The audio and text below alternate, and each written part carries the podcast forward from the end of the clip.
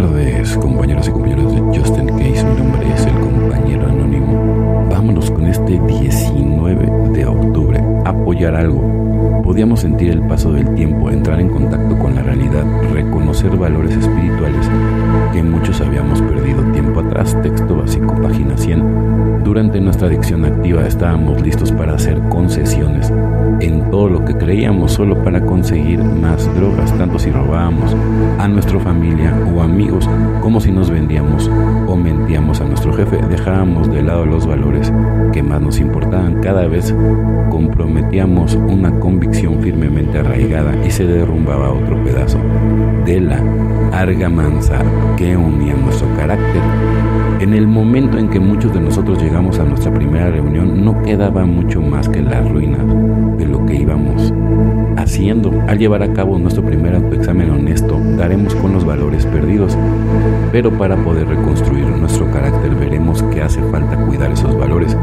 Por muy grande que sea la tentación de tirarlos a un rincón, tenemos que ser honestos incluso cuando pasamos, pensamos que podríamos engañar a todos mentira. Si desdeñamos nuestros valores, descubriremos que los embustes más grandes son los que nos decimos a nosotros.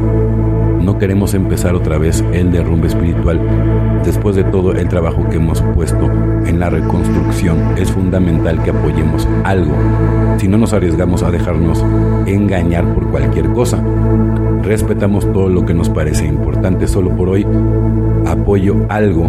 Mi fortaleza es el resultado de vivir mis valores, ¿no? Pues evidentemente si no tienes valores no tienes nada, ¿no? Y cuando estás en adicción, pues generalmente empiezas a, a perder esa visión y con tal de obtener eh, tu objetivo, pues la gente hace cosas que ni te imaginas, ¿no? Fundamento principal de doble A, el principio que no encontramos una fortaleza duradera hasta que no hayamos admitido la derrota total es la raíz principal de la que ha brotado y florecido nuestra sociedad. 12 pasos, 12 tradiciones, página 20.